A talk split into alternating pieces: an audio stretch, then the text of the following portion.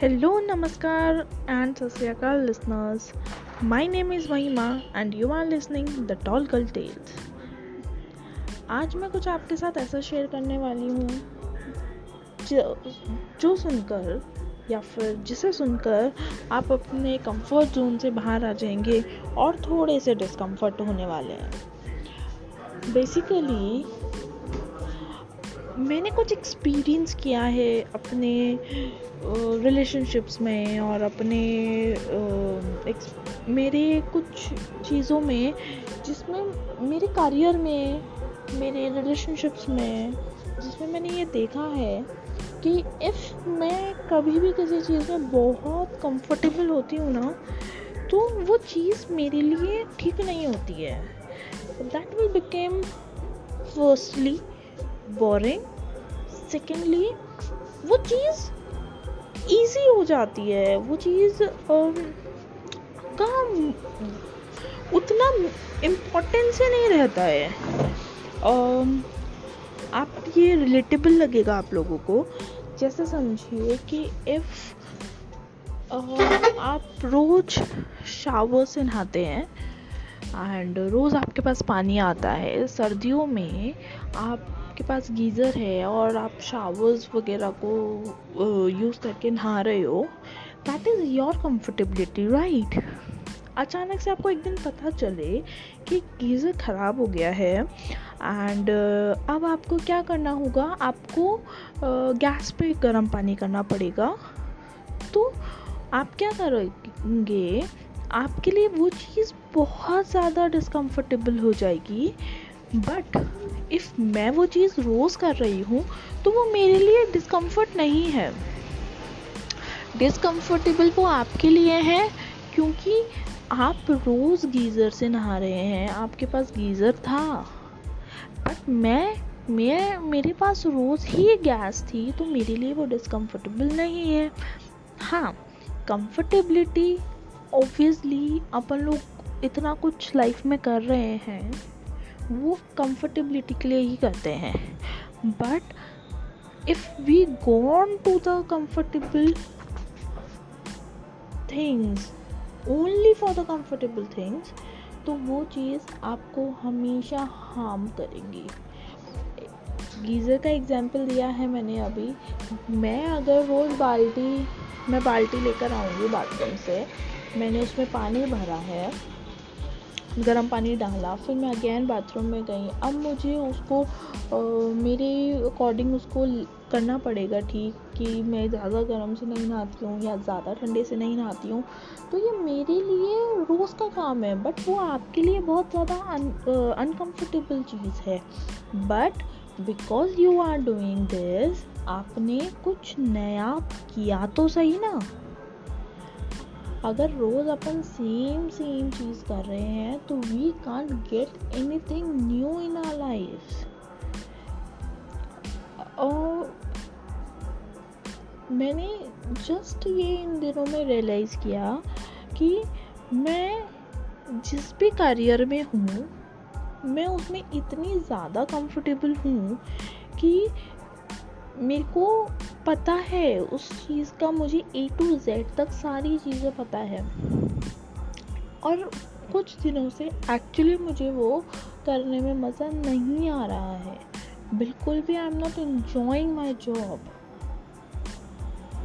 उसका बहुत बड़ा कारण यही है कि मैं उस जॉब में बहुत ज़्यादा कंफर्टेबल हूँ। वो मेरे लिए इतनी कंफर्टेबल है, मैं उसके उसको मेरे अकॉर्डिंग मैनेज कर सकती हूँ, मेरे अकॉर्डिंग मैं उसके टाइमिंग्स मैनेज कर पा रही हूँ, मेरे अकॉर्डिंग मैं उसके चीज़ों को मैनेज कर लेती हूँ, मेरे पास कोई प्रेशर नहीं है, कोई वो नहीं है।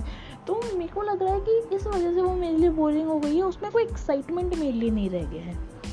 इफ़ मैं कोई नया काम करूं और उसके अंदर मैं आ, उसके अंदर मुझे पता है कि मेरे को वो चीज़ें नहीं आती है तो मेरे लिए शायद वो एक्साइटेड हो कि मुझे कुछ चीज़ें हैं जो नहीं आती है और वो मुझे सीखनी पड़ेगी to get the job done, तो वो मेरे लिए एक्साइटमेंट है। Are you getting what I am saying? तो क्यों ना अपन सब ही अपनी उस कंफर्टेबिलिटी से बाहर निकलें और कुछ ऐसा करने की कोशिश करें जो आपके लिए कंफर्टेबल ना होके डिसकंफर्ट है, बट आपको एक नया थॉट दे सकता है, आपकी लाइफ को एक नया चेंज दे सकता है। आप बहुत सारी मूवीज़ में भी ये चीज़ रियलाइज़ करेंगे कि when they moving on from the thing जिसमें वो निकल चुके हैं, आगे निकल चुके हैं, आगे बढ़ चुके हैं, उसमें वो ज़्यादा काम कर पा रहे हैं, उस चीज़ में वो ज़्यादा ज़्यादा खुश हैं।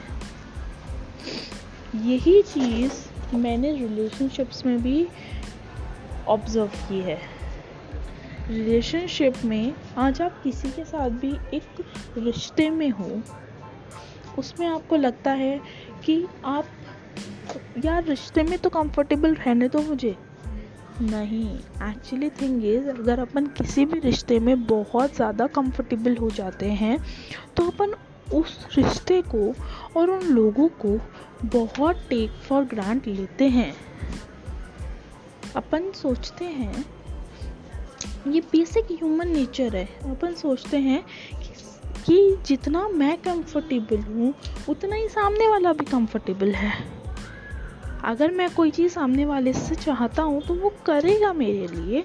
इफ़ मैं मैं उस वो मेरे से कुछ चाहता है तो मैं करूँगा उसके लिए, बट ये कंफर्टेबिलिटी नहीं होनी चाहिए।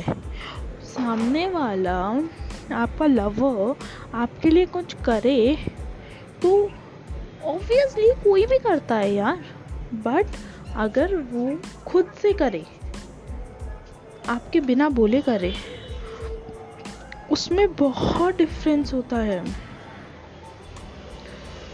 मेरा बोलने का सिर्फ इतना मतलब है कि प्लीज़ इस चीज़ को थोड़ा सा गहराई से सोचने की ज़रूरत है अपन सभी इंसानों को, कि जो भी चीज़ें अपन एक्सपेक्ट कर रहे हैं in the life for comfort, please get it discomfort, ताकि आप खुश रहें, रिलेशनशिप भी चलती रहे और करियर भी चलता रहे। इफ़ आप खुश ही नहीं रहेंगे, क्यों? अब आप शायद ये सोचेंगे, क्योंकि मेरे दिमाग में भी ये थॉट आ रहा है कि अगर मेरे को कंफर्टेबल हूँ मैं, मुझे कंफर्टेबिलिटी मिल रही है तो मैं खुश क्यों नहीं रहूँगा भाई। But it is not the very long procedure guys, believe me, it is not very long thing. Life is long, but ये happiness long नहीं रहेगी। एक टाइम पे आप इतना ऊब जाएंगे ना कि आप या तो वो रिश्ता ख़त्म कर देंगे या वो करियर ख़त्म कर देंगे। तो मेरा बोलना है या मेरा मानना है या मैंने जो सीखा है वो ये है कि अपनी जो भी आप चीज़ कर रहे हो उससे थोड़ा सा डिसकंफर्टेबल जोन चुनिए अपना, और don't get comfortable at any point, क्योंकि जब आप कंफर्टेबल हो जाते हो तब आप चीज़ों को ख़राब करने लगते हो। तो जिससे पहले चीज़ें ख़राब हो जाएं उसको सही करने में ही समझदारी है। मैं आपसे फिर कहूँगी, don't get comfortable guys, be uncomfortable to get your things on the right path. Thank you guys, आज के लिए बस इतना ही। और कोई लर्निंग मेरे पास होगी I will definitely share with you. And हाँ, आज इस बार मैंने बहुत देर में कुछ ये कुछ शेयर किया है आपसे। आई प्रॉमिस मैं थोड़ा सा जल्दी करने की कोशिश करा करूँगी, मैं थोड़ा सा एक्टिव रहने की कोशिश करूँगी। Thank you so much guys, Tata.